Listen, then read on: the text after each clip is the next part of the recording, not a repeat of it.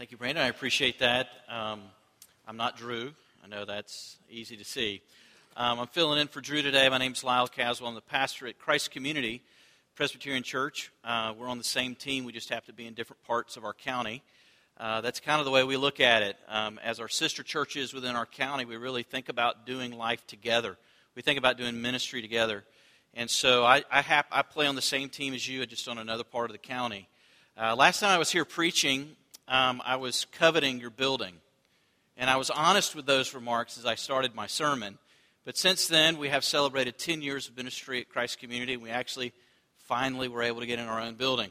So I'm not coveting that this morning, but as I look around, I'm coveting the windows.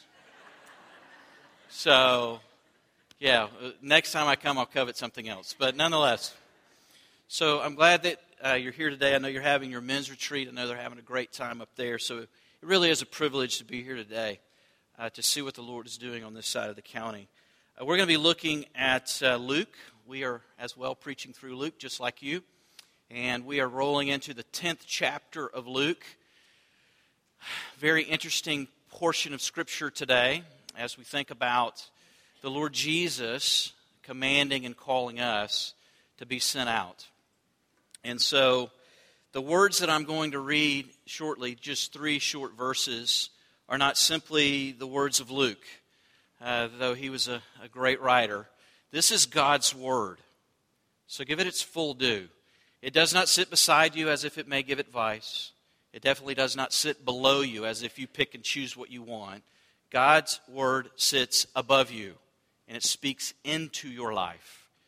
So as you think of that, Listen to these words Luke chapter 10, verses 1 through 3.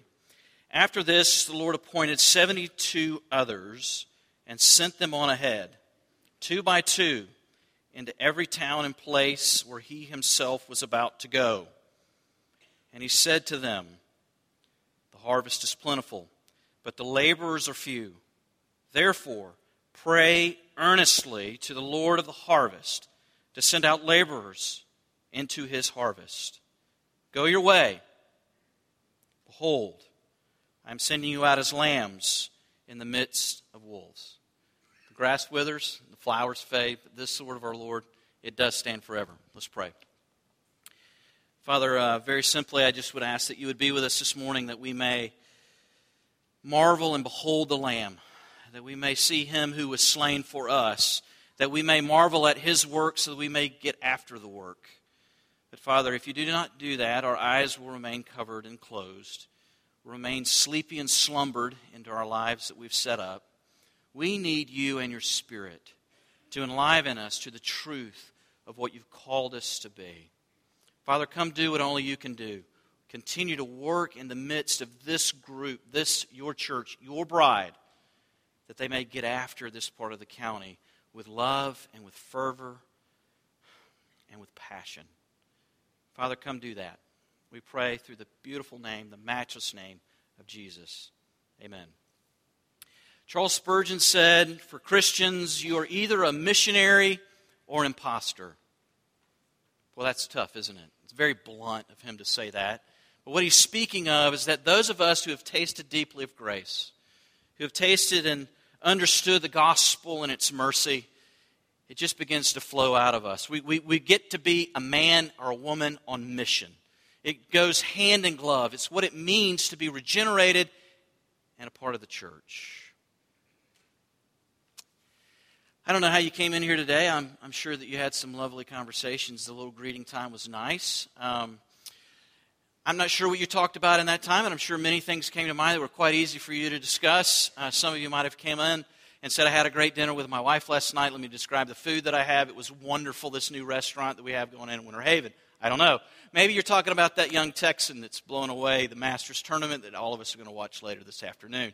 I don't know. Maybe some of you moms are saying, hey, for the first time, my kid went to the bathroom by themselves, which is no small thing. But what I want to say is that some of those conversations were so easy and so effortless because you were enjoying something about your life. You're enjoying something that's fallen into place this week, or just something that you enjoyed. But I want to ask this is, is the gospel ever that conversation that's flowing out? I know those are two very difficult questions to begin a sermon. But I think some of us need to be enlivened today to the reality that the appointment and the sending out of these 72 is your appointment and your sending out as well. Do you believe me? You know, we can read passages all throughout the scriptures um, that begin telling us, like Romans 10. Um, how will they know unless we tell them? How will they know the gospel unless we are the ones that begin to share with them? And then it goes on to say, How beautiful are the feet of those that carry the gospel with them. In Romans 10, you know the passage, right? Or you can begin reading Matthew 28, right as Jesus is about to check out and ascend back up into heaven. What's the last things that he begins to say to his boys? Go and make disciples. Get out of here. I've invested in you. Now go invest in others. Could I not continue on with passages one right after another? How about Genesis 15? We'll just go back to the early on, the first book, right when he's starting to pull together a people for himself with Abraham. What does he say? I'm going to bless you so that. That word is actually in there. I'm going to bless you so that you will be a blessing to the nations. Mission being sent, being appointed for mission, has always been upon God's heart, even from the very beginning. But I want to ask you this. I can rattle those three passages off, obviously in the vernacular. But do they grab you? Do you feel at all responsible when passages like that are read? Or are you like many of us, sitting here going, Well, I pay people to do that? I've subcontracted that out to Jeff Skipper. That guy's about to go plant a church out there. So I'm going to subcontract my call to him. I pay people to do that. Isn't that what we say in the PCA? We pay people to do those things. Well, I want your heart to be enlivened together. I could have picked about 10 more passages that begin to call us to the truth that we have just as they were appointed and sent, and so are we. Do you believe me? You know, the, where this command is listed, the first two words in the passage, I don't know if you were paying close enough attention. Um, it, after this was the first two words in Luke 10. After what? There's been a real shift in this book, right? The first eight or so chapters have been talking about this chosen one this Son of God, He's done miraculous miracles. He's the Lord over everything you can even imagine storms and sickness and death and all kinds of stuff. And all of us are just marveling at His work. And then you get to Luke 9, and the book begins to shift a bit when He looks at His disciples and He says, Who do you say I am? And they make that very famous confession, right? You are the Christ of God. You are the set apart one. You are the anointed Messiah. He says, Great. Now that you know that, let me tell you what it means to follow me. It means for you to deny yourself, to deny the selfish will that hits the ground every morning and says, I want it the way I want it, when I want it, and how I want it. To begin to deny a self focus and self centeredness to do what? To take up your cross and live a life of sacrifice. You die so that other people live. He's calling us, this, this is what it means to be followers of Him. And you read through Luke 9, and the call doesn't get any less. It gets more and more. And right at the end, you got a group not unlike this that are listening to Jesus and probably marveling at all the words that he's saying. He says, All right, come on, let's go. And you got three guys that raise their hand. They say, Hold on, I got a couple other things I got to take care of first. You know, my, I got some sickness at the house. And Jesus is just no nonsense. And says, Those that put their hand to the plow may never turn back, may never look over their sh- shoulder. There must be an intense focus upon the Savior, upon the Messiah and the work that He has called us to do. And after this, after saying all of that, He says, I'm going to appoint some people to send out. 72, in fact. So it says, I need to send some people out because the laborers are few or the workers are few. Why are the workers few? This is where I'm going. I'm closing up my introduction. Why are the workers few? I've come up with three ideas. I came up with many, but we can't be here all day, right? So there's three reasons that I think that the workers are few. One is is that I don't feel like you've really come to grips with the reality that there's a call upon your life that you too have been appointed and sent. That's the first thing I'm going to look at. The second thing I'm going to look at is one of the reasons that the workers are fused. We just don't see people right. We don't view people as people. That one's going to cut a little bit. And then lastly, the last thing we're going to look at is the reason that the workers are few. We're not talking to folks about the gospel is because we really don't have anything fun to talk about. That one's really going to hurt too. So we're just going to ease into this thing together because the workers are few. All right, I'm going to start out with a quote that's going to really set us off on a nice tone. It's nice to preach in other people's churches, right? Um, Charles Spurgeon, a quote, I think we might have it. If you're preaching to Presbyterians about evangelism, you must quote Charles Spurgeon, right? Was it up there? Awesome. If sinners will be damned, at least let them leap to hell over our bodies.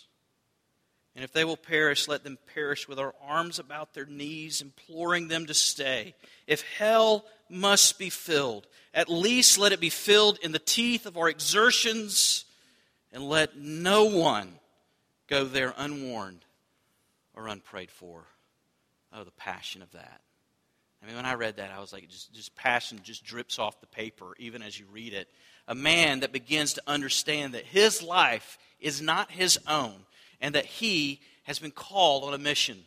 Do you feel that way? Or is that passion kind of coursing through your veins? Are we still subcontracting out to Jeff?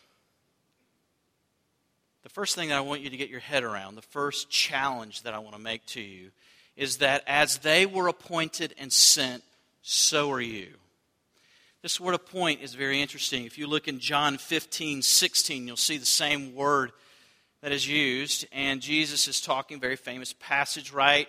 And he says this He says, You didn't choose me, but I chose you and I have appointed you to bear much fruit. Now, we're Presbyterians. We love that choosing part, don't we? We love sitting back going, He's picked us and we're awesome. But do you notice the connection that is being made there? Yes, salvation is all of grace. Absolutely. But he says, We have been saved, we have been chosen. You didn't choose, I chose you and I have appointed you. I have set you apart. I, I have, I have pushed you out with a very specific mission to bear much fruit, yeah, and on mission. Not only does he appoint, but he also sends. Uh, John 17, right? As the Father has sent me. How has the Father sent him? The Father has set him apart. He has appointed him, right? To go on mission from the foundations of the earth. He has appointed him. He has sent him from heaven to earth to die the death that we could not die as the Father has sent me, what is the next phrase? So I send you.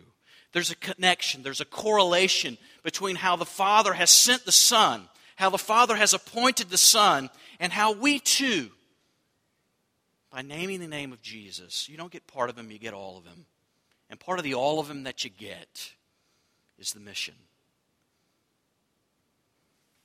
Do you know that you've been appointed?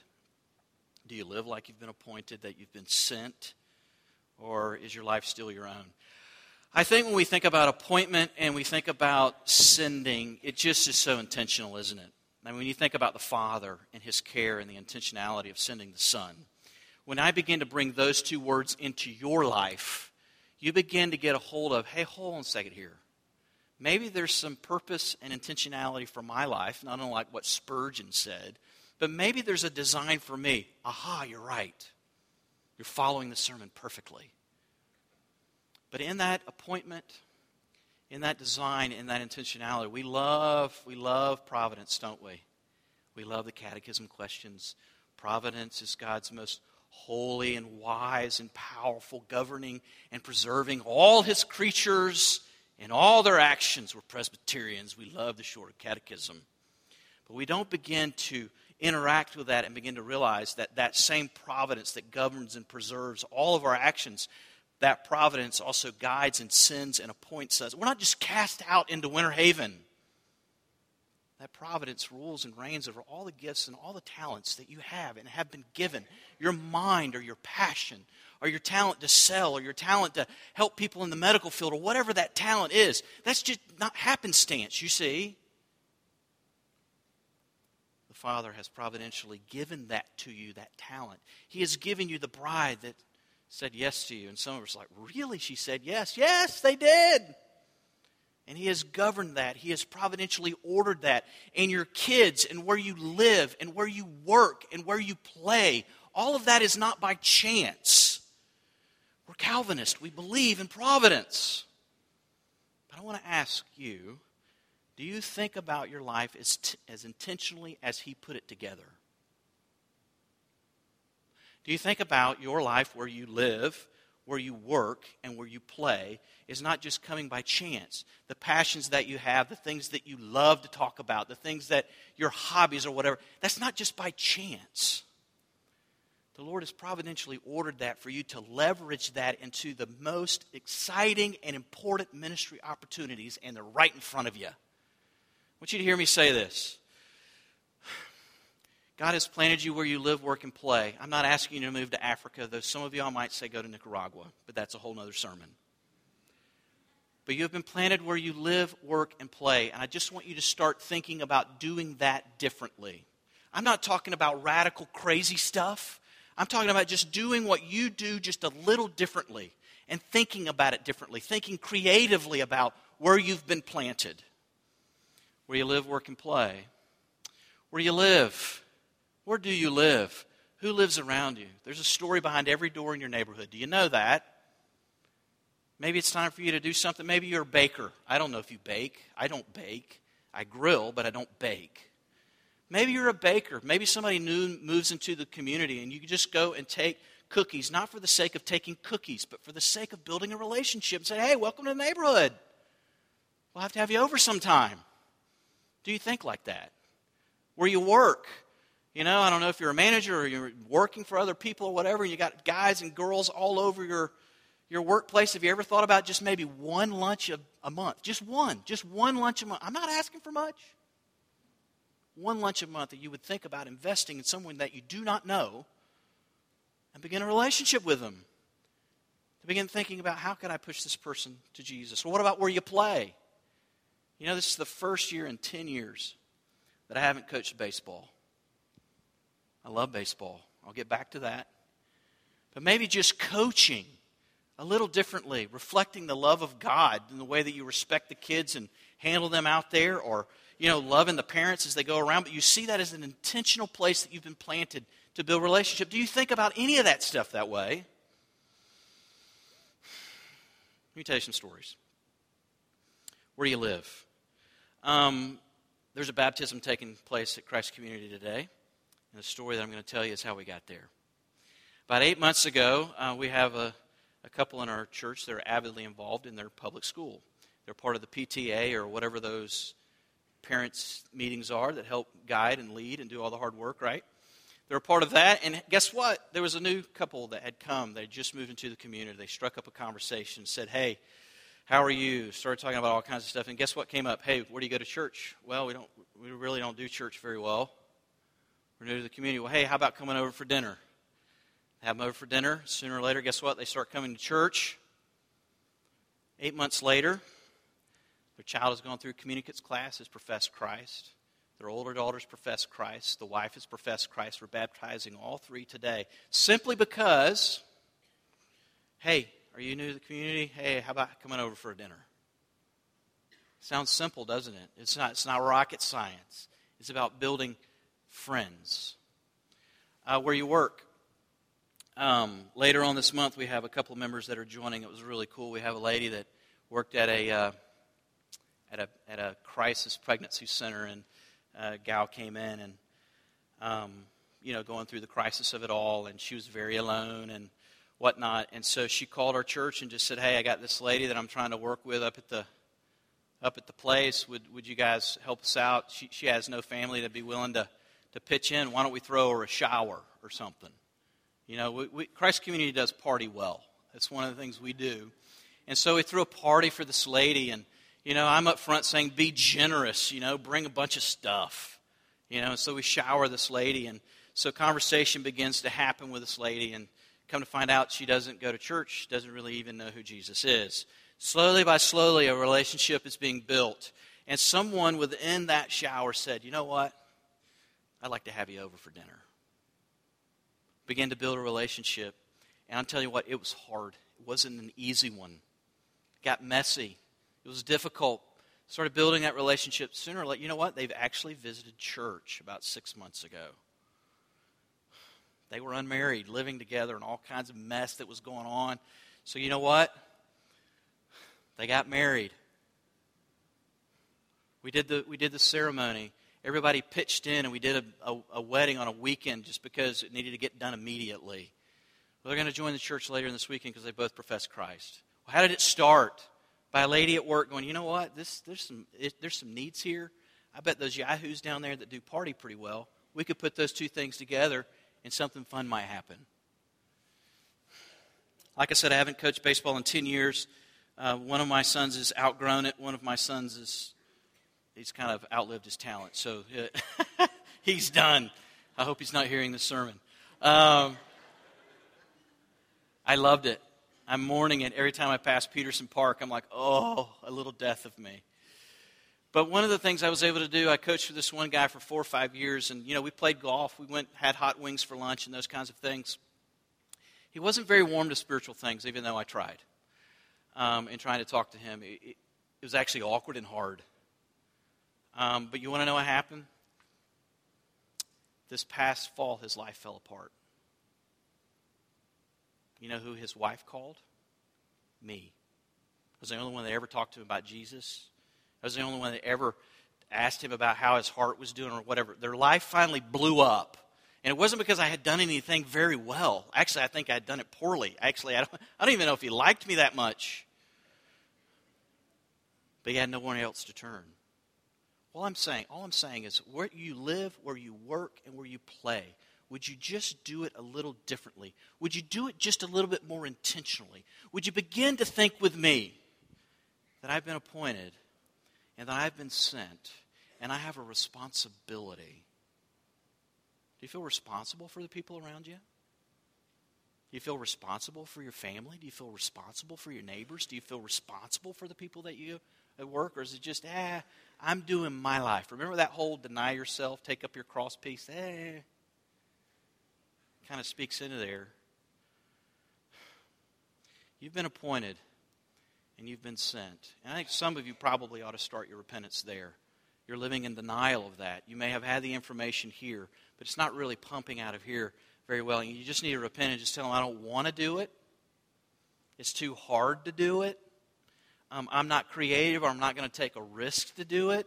I'm not, I refuse to put margin in my life to, to have another relationship, just start, be honest. It's a lot easier to go through life honest. So I, I don't know what is keeping you from wanting to have those kind of relationships, but I think you start your repentance with just being honest. Secondly, the, I think they might go quicker. I hope so. Uh, secondly, I think one of the reasons that the workers are few or the laborers are few. By the way, laborers is not the white collar Jeff Skipper types that are handsome and winsome and can preach really well. They're normal people like me and you. Okay? I'm harping on him. I love him. But you can't subcontract mission just to your church planter. Maybe some of you need to go with him. Maybe that's the thing you need to do to get held a little bit accountable because you get desperate when you plant churches, right? You got to go out and share your faith. All right, the second reason the workers are few is that I just don't think that you see people as people. Um, 2 Corinthians chapter 5 is a really cool chapter. You should, you should take a look at it. Uh, one, of the, one, of the thing, one of the phrases in there says, For the love of Christ compels us that there's a, there's a correlation, there's a movement within my heart of how well I've been loved, how well someone has come after me, begins to enliven me. It compels, it pulls me, it drags me into the vortex and the movement that is the mission. It says, For the love of Christ compels us. And then you, you continue reading on. For one has died let me just let me just read this. I'm going to screw it all up because I got the NIV running through my head, and you know we're Presbyterians. We got to do ESV now. I really do like our tribe, but it, you got to make fun of us every once in a while, right? Okay. Uh, for the love of Christ controls or compels, because we have concluded this that one has died for all, therefore all have died. And he died for all that those who live might no longer live for themselves, but for him who for their sake died and was raised. Now listen to this. Here's the point I'm making. From now on, those of us who are sent, appointed, and now are on mission with him, from now on, that I got a hold of the gospel, we regard no one according to the flesh. We see people differently. I, I, don't look at people through my fleshly eyes anymore of that how they can be useful to me, how they can get me to my thing, to make me prosperous, to make me successful. I no longer look through fleshly eyes at people how they can be useful to me or how they can get on, on my train. No, Paul is making a comparison. I don't look at them through fleshly eyes anymore. I look at them differently through spiritual eyes. I look at them and I say, are they in relationship with Jesus or not? I look at them and I begin to say, there's a payment that's going to be made for them. Either they're going to make it or Jesus is going to make it on their behalf. But it's one of the two. I begin to view people differently. They begin to be humans. At the ball field again, um, I was, my boy was playing with one of my older sons, and the baseball community in Lakeland's pretty small, and it's a tight knit group. I don't think I ever broke in, but nonetheless, I always wanted to be in the inner ring, and I didn't get in there, but nonetheless, um, my elder was. He was in, everybody respected him and loved him, and his kid was way better than mine. So I pulled him to the side. We're playing on this team, and everybody looked at this guy. You know, it's like the coaches were giving signals, but if this guy said something, then that's what the players did, right? So anyway, I, I put my arm around him and I said, "Hey, do you know all these people in the crowd?" Well, absolutely, I do. Not every one of them. He could call names and kids and all this stuff. I said, "Do you know where any of them stand with Jesus?" He said, "What are you talking about?" I said, Man, you, you're one of the most related people I know up here at this park. You know everybody, and everybody knows you, and they respect you. You've got open doors. Do you know where any of these people stand with Jesus? He looked at me and he goes, I never really thought about it that way. So it's time to start. it's time to start. Lever- you see what I'm doing? He's leveraging the relationships. He's leveraging where he was planted. He's leveraging where he was respected into an opportunity for ministry. How do you see people? When you look out these beautiful windows that I'm coveting, do you see a harvest? You know, what is Jesus says, go, go into the harvest, it's plentiful. Do you see it as a harvest or do you just see it as a mess? Do, do, you, do you look out with intentionality that I've been sent into a harvest, or you just kind of look out and see it as a mess? When, when you begin to look at people and go, they're just going to block my agenda, they're going to suck my time and my cash. My discretionary time is so small anyway. I don't want to give it to those people. So that when you look at your neighbors, you look at your coworkers, and you look at the people around you, you just see them as, a, as an agenda blocker. You don't see them as a person, do you? Because I'm going to tell you something. When you begin to love like this and begin to live like this on mission, they are going to block your agenda. They are going to be frustrating, and it's going to be messy. I'm chasing two guys right now. I feel like literally sometimes. I'm chasing two guys trying to share Christ with them, and this, this is the ultimate ugh for me. You know, I'm begging them to get together. I'm begging them to get together for a lunch or golf or something. Day of, it never fails. Day of. It could be 10:30. We're going to lunch at 12. You'll get the text. Can't make it today. I got a hangnail or something. You know, you call them back. It's never legit. And you know what you got to do? You got to keep chasing. I was at a party on Friday night of a guy that I've been chasing, and we met together, and I shared Christ with him over and over and over again. He came a little bit, but he fell away. So on Easter, I wrote him and I said, Hey, I hadn't forgotten about you. This has been almost 10 months since he's visited the church. And I said, Hey, I hadn't forgotten about you. Easter's here. A lot of hope in that day. Right? I said, Hey, come to church, but at least let's go get some sushi. So guess what? I see him the Friday after Easter. And he's like coming up at the party like this. He's like, I got your email, but I didn't answer it. I said, It's no problem. It's no big deal. Let's, let's go do something. Let's go have some fun. Never even mentioned not coming to church. Not about him coming to a meeting. I want him to meet Jesus. But I'm going to tell you, it's messy, it's awkward. They block your agendas, they blow them up, they presume on your calendar as if you got nothing else better to do, and it's worth it. Maybe some of you, when you look out, you don't see a harvest that is plentiful, you just think cynical. Oh, these people, they'll never change. I was in a community group one time, probably about four or five years ago, and we started making a list of the people who would never come. They ain't never coming list, right? You never make those. And so we're going around and people are mentioning folks. And so this one gal, she pipes up and she says, Well, I'll tell you who's never going to come is my sister and her husband. They're hard. I don't think they'll ever come. So I was like, Well, that's why we call it they ain't never coming list. That's why you're putting them on the list because they ain't never coming. So guess what? We started praying for these people and praying and praying and praying. And nothing happened. I like to tell you that fire came down, but it didn't. We keep praying and praying and praying. Guess what? Eight months after we began praying, we had the little cards that were tattered. They ain't never coming, and they they came to church. And I'm the idiot in the room, right? So I run up to them and I said, "I'm so glad you're here. I've been praying for you." Things not to say as a pastor, right? So little did I know, and they, they just did this 10th anniversary for us, and they did a video, and these two people were interviewed. It was beautiful.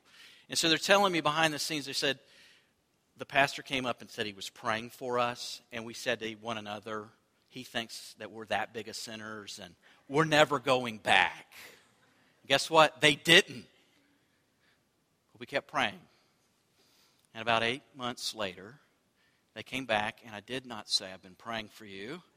I said, How about a lunch? My cynicism began to be overwhelmed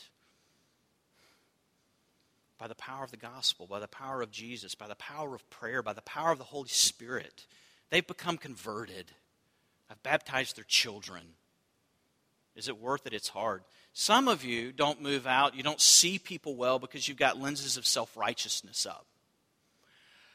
I had lunch with a guy on Thursday. See, this is why I like preaching in other churches. I can tell you all about these lunches. You know, I couldn't do this in my own church.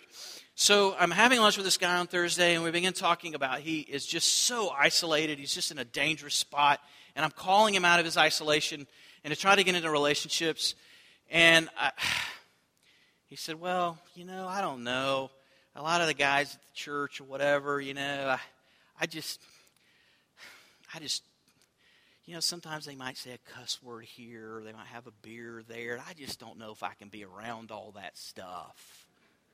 And I looked at him and I said, What is the worst sin? Your self righteousness or their cuss word? Which one is it? He got quiet there too. Because we begin to have this malaise over our eyes as if we're high and above, as if our sin doesn't smell and we don't begin to realize that is the harvest, are the people that are messed up. It's, that's the harvest. You're not looking for the clean, pretty parts. You're looking for the messed up parts. That's what needs Jesus. But when those attitudes of self righteousness or cynicism or agenda blocker, you know what? Those aren't people anymore. They're just tasks. They're just robots out there. They're just people that get in your way. But they're not human beings created in the image of God that will stand before their Maker on that great getting up day. And everybody will. Is there hope for you that you could actually begin to see people as humans? I think so. It's right there in your text. Does he say go first or does he say pray first? He says pray. Why? Because prayer will begin to soften your heart that it's not all about you, your life is not your own, You'll begin to confess your sins, whether they be self righteous or cynicism or selfishness. That's under agenda blocker. And you'll begin to see, just by praying that your life is not your own, that you've been appointed and sent to mission. And you'll begin to connect with whom? The Lord of the harvest. It is, it is, it is His harvest. It even says that in a possessive pronoun. His harvest is in the text. He's sending you out to where He's already working. He's sending you out not alone, but with the Holy Spirit. He's sending you out. You might not even know the words to say. You know, that's, that bothers me. When people say, well, I wouldn't know what to say if, you know, I had to share. I'm tired of that excuse. Get equipped. Stop subcontracting and stop thinking it's going to happen by osmosis. Sit down and let's learn something together so we can go share it with somebody else. You begin connecting with the Lord of the harvest, you begin to realize that it's not about you, it's about His power, His creativity, and He's doing a lot more than you think He's doing. Let me read a text that will show you that very clearly in Mark 4. I love this parable. The parable of the seed. And he said, The kingdom of God is as if a man should scatter seed on the ground. Listen, he sleeps and rises night and day, and the seed sprouts and grows. Listen, he knows not how. I love that. Whether he sleeps or whether he rises, he doesn't know how it all works. Why? He's just the farmer. He's not the Lord of the harvest. The earth produces by itself first the blade, and then the ear, and then the full grain in the ear. But when the grain is ripe, at once he puts the sickle to it, because the harvest has come. He is the Lord of the harvest. He is the, and listen, we're Presbyterians. He draws and drags and pushes. The crazy thing is, is that he's using people like me and you. That's nuts. And that's the way he wants it. We're appointed and we're sent. Lastly, quickly, what's going to make this cost doable for you? Seriously. What's going to make the cost of the mess of people worth it for you to sacrifice your time and your cash and your discretionary time to have a few intentional relationships pointing them to Jesus? What's going to make that cost say, I will pay that? Interesting question, isn't it? I think one of the reasons that the cost is not worth it or that the workers are few is this we don't have anything fun to talk about. It's a simple law of enjoyment. You talk about what you enjoy. I think at the core of the problem of why the workers are few is a worship problem. I really do. I think if you're beginning to where to really begin to investigate your heart and why you're not more enlivened to the mission. You read those quotes by Spurgeon and you're like, oh man, my heart's never going to be there. I think at the core of it is a worship problem, is one of the reasons we don't go and intentionally love others like I've been describing. I mean, because of all you got to talk about is showing up at a meeting on Sunday. it's no wonder you're not talking about that. I mean, who wants? I mean, who wants to just show up at a meeting on Sundays? I mean, that's no fun to talk about. I mean, if all of you're talking about is like some moral paradigm that you've picked up from Jesus because he's coaching you along, and that's all you're excited about, there's no reason you're not sharing that. That's no fun if you're a Presbyterian and you have a theological insight about the Greek, you get all excited about that. That's not exciting. There's no reason that it's not bubbling out of you. Whether it's talking about the food that you ate, Jordan Spieth winning that tournament, or your kid going to the bathroom for the first time. The reason that those things are falling out of your mouth effortlessly is because you're enjoying that. It's exciting to you and to share with another person, that's what makes it complete. You can't even hold the good stuff. You know, it's the whole C.S. Lewis thing. If something's really good, it's not good until you share it with somebody else. Have you ever been to a beautiful place without your wife or without your husband? And you wanted to enjoy it, but there's a sense of you that couldn't enjoy it because they weren't there to share it with? There's a sense of glory when two things get together to share together. And so it is with the gospel. The core of the problem is a worship problem. If all of you're talking about is moral paradigms, showing up at meetings, or some theological insight that you got, there's no reason you're not having any fun. Oh, but when you begin to behold the Lamb, the whole game changes. When you begin to understand and drink deeply of the gospel, and you begin to realize that He says, Hold on a second here. I'm sending you out like lambs to a wolf. You continue reading on in Luke 10, and they come back fine and they got glorious reports. When you begin to behold the Lamb, and you begin to realize that he was appointed and sent to the wolves, and he didn't come back, went on a cross for you. He hung and he bled and he was butchered for you. The wolves got him. You see? And And they put him on that cross with trumped up charges of treason and blasphemy, the two things that we do the most. And he was punished as if he were us. And he said, I will bleed and I will die for you. Because as the joy set before me, I will endure the cross. You're the joy when you begin to marvel at the Lamb and you begin to realize that your salvation, your bringing brought into the family is all of grace. You didn't merit it, not one iota of you. He looked at and said, I want that guy on the team. There was nothing about you that was attractive. It is only when He broke into your life, He drew you to Himself. He made you beautiful, you see.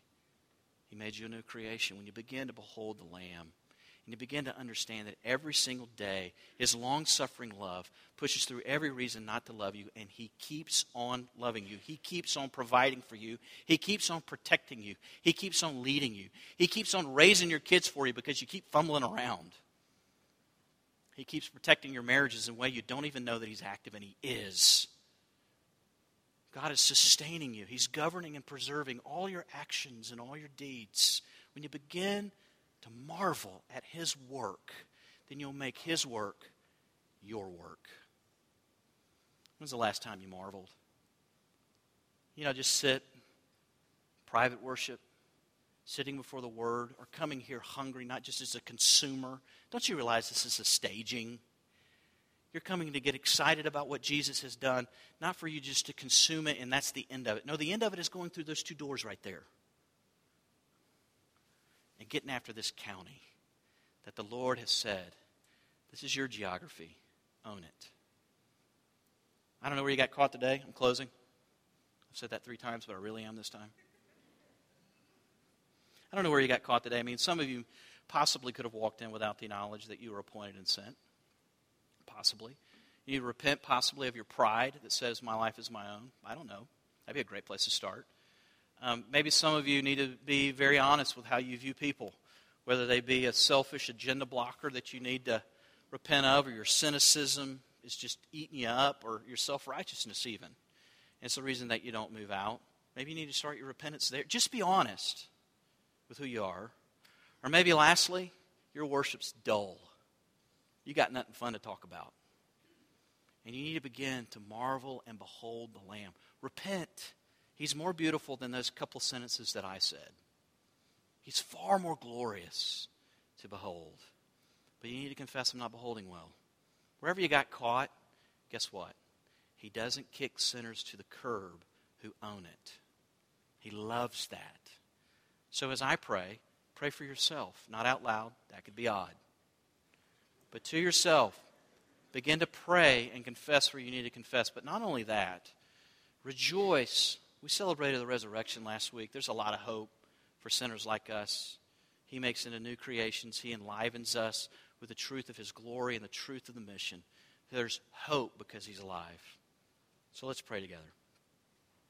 Wasn't sure. I was standing, I was sitting. I didn't know if it was my time or not. Um, my hope is that you had someone come in your head a, a neighbor, a coworker, a family member that someone popped in your head to begin praying about just to begin intentionally moving into their life. I hope a face came to mind that you could begin doing that and praying about. Because the benediction is a time every week to be sent out with a good word. That's what benediction is a good word to send you out. No matter how you came in here today, you never earned the blessing, but you've been blessed to be a blessing. So, all of you have faith in the Lord Jesus Christ, receive your benediction. May God Himself, the God of peace, may He sanctify you through and through. May your whole body and soul and spirit be kept blameless at the coming of our Lord Jesus Christ. One who calls you, he's faithful, and he will do it. Go in peace.